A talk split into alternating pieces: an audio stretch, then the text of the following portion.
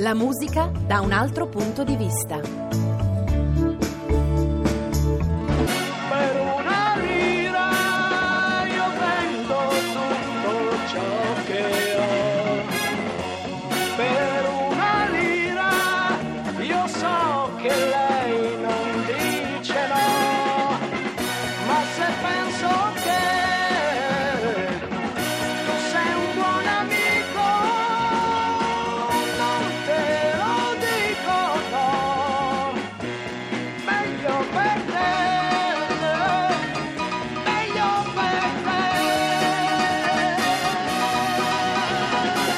Una delle voci più caratteristiche della storia della musica italiana. Musica rock, musica pop, sperimentazione, ritmi che arrivano da altri luoghi, esotismi. Il prog, tantissimo è passato sull'orizzonte musicale e non solo di Lucio Battisti. Un personaggio dalla creatività e dalla curiosità molto più grandi di come appariva per esempio in pubblico, dove era di poche parole, molte volte brusco, quasi mai compiacente nei confronti dei miei colleghi, dei giornalisti. Lucio Battisti non è stato una meteora, ha in qualche modo forgiato gli anni 70 più avventurosi, è stato accusato di non aver mai scritto canzoni politiche, ma in realtà il suo modo di essere cantautore è stato molto più politico, nel senso più pieno del termine, perché ha modificato la percezione comune, per esempio, della canzone di amore di molti altri colleghi che invece erano in qualche modo schierati. Dietro ogni grande musicista si cela anche un grande paroliere? Beh, forse non sempre, ma nel caso di Lucio Battisti il sodalizio con Giulio Rapetti, in arte Mogol, fu quello che diede gli esiti più alti o comunque più popolari. Per una lira è il primo singolo di un'avventura che durerà 15 anni e che si interromperà forse per colpa di una donna. Sta di fatto che già Per una lira denuncia quello che è il grande amore di Battisti per il rock, per il rhythm and blues, tant'è vero che condividerà uno spazio a Sanremo con uno dei re del soul e del rhythm and blues, Wilson Pickett, la militanza con i campioni nell'era del beat, la nascita a Poggio Bustone in provincia di Rieti nel 1943 e l'incapacità di seguire un'altra vocazione che non sia quella del musicista. Un patteggiamento con il padre che voleva a tutti i costi che si diplomasse in cambio della possibilità di provarci. È da questo singolo che comincia una storia che ha cambiato, se non il costume, il modo di intendere la musica pop in Italia. È un po' che non la vedo perché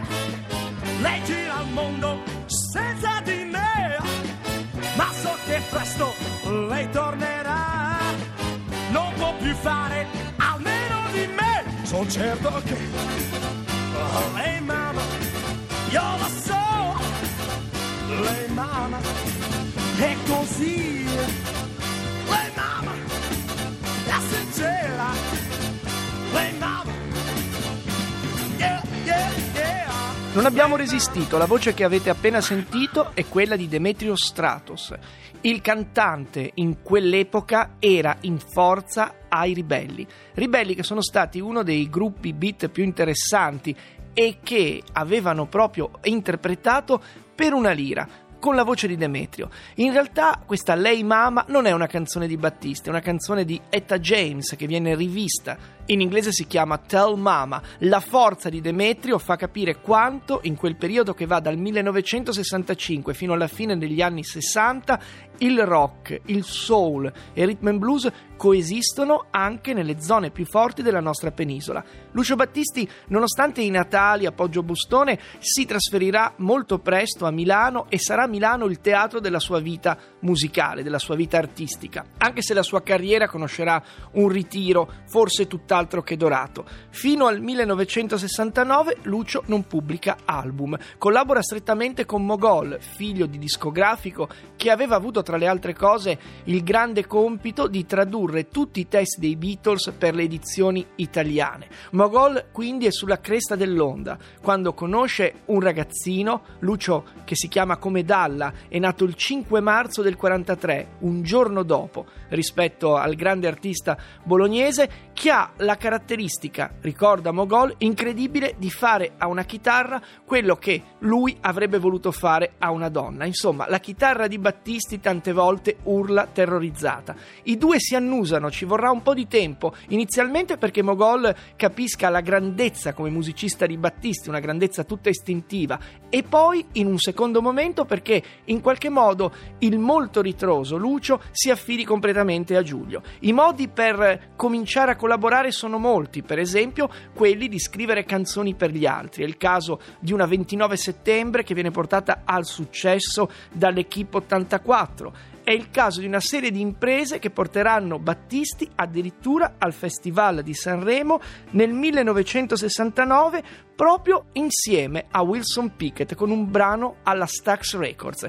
Il primo 45 giri che dà la scossa a un pubblico ancora intorpidito, stretto fra il rock and roll e le canzoni melodiche, è Ballalinda, che alla faccia degli stereotipi sul Battisti e sul Mogol non politici, racconta di una donna non bella, ma che in realtà è quella che piace di più.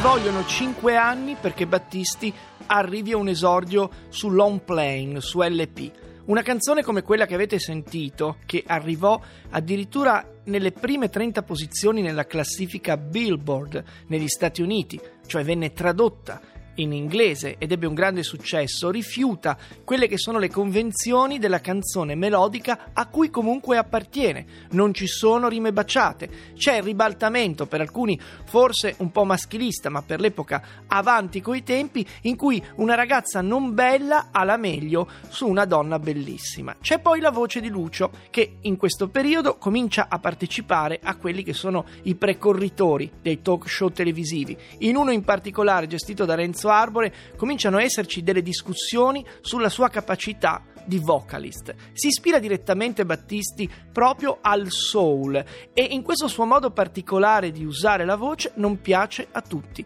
Per esempio, Natalia Aspesi scrive un celebre articolo in cui si lamenta: la voce di Battisti è come sentire non una ma moltissime spade nel cuore, è troppo grezza e molti le fanno eco.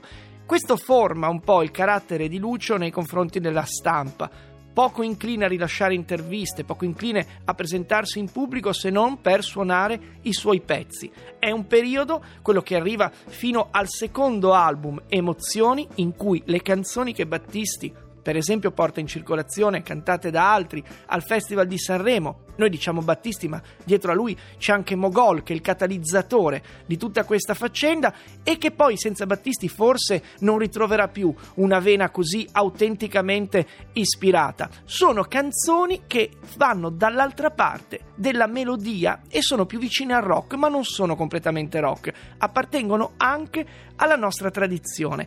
In questa capacità di rimanere in equilibrio Lucio firma pezzi come Acqua Azzurra, Acqua Chiara, Mi Ritorni in Mente, e arriva a un album che in realtà non avrebbe mai voluto che uscisse così come uscì. Emozioni in qualche modo chiude la prima fase della carriera di Lucio, quella più attenta se non ai gusti del pubblico, più ai diktat di una casa discografica, la Ricordi, con cui il rapporto non sarà mai buono. Nella sua Emozioni, scritta come di consueto insieme alle parole di Mogol, l'autoritratto sembra più il suo che di Giulio Rapetti. Capire tu non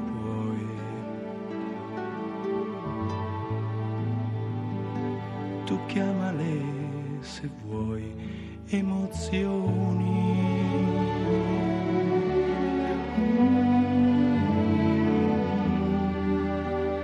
Tu chiamale se vuoi, emozioni.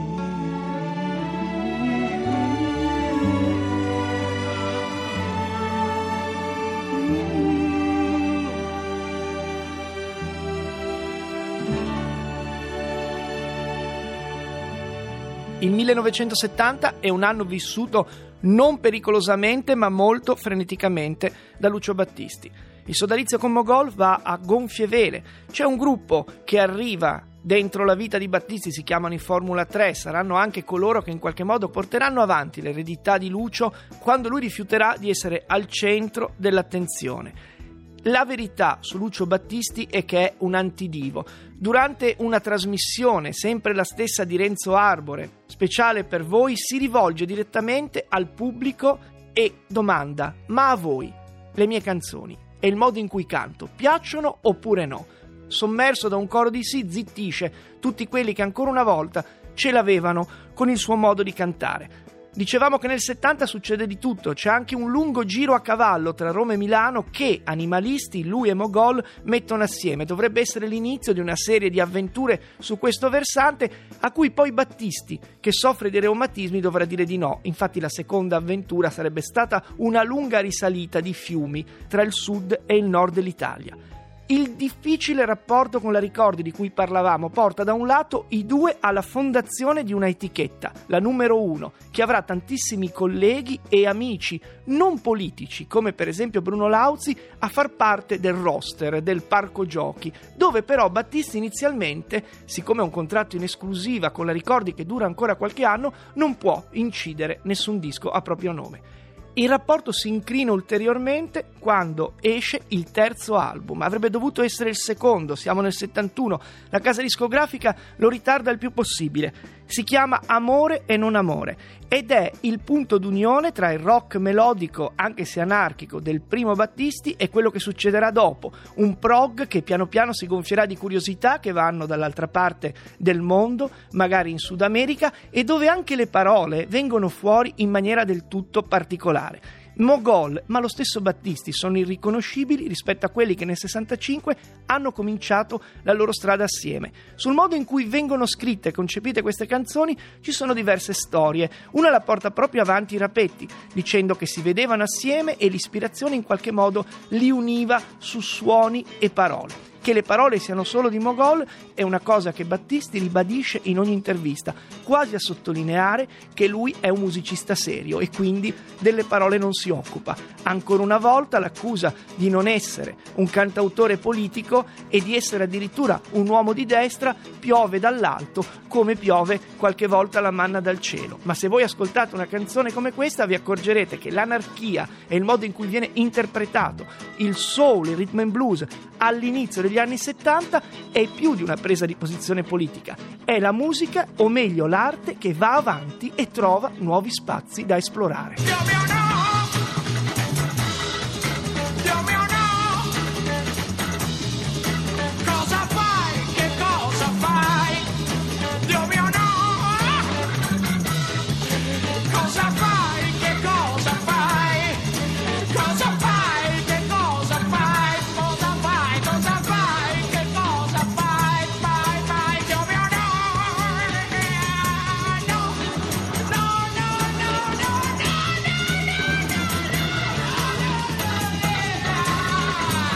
Volete sapere chi suona in questo brano? Beh, c'è un tal Franz Di Cioccio, che poi avrà molta fortuna con la PFM, un tal Dario Baldambembo, Franco Mussida, Alberto Radius.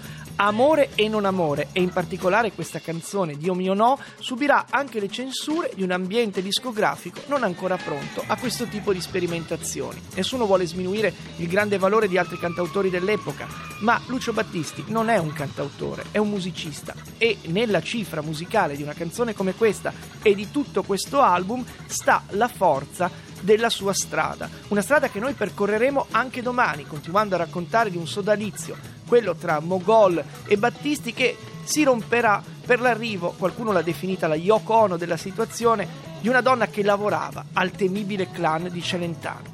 Per oggi però è tutto, e John Vignola, insieme a Peppe Verdelle alla regia, Luigi Mattei alla parte tecnica e Andrea Cacciagrano e Lorenzo Lucidi, vi augura una radiosa giornata.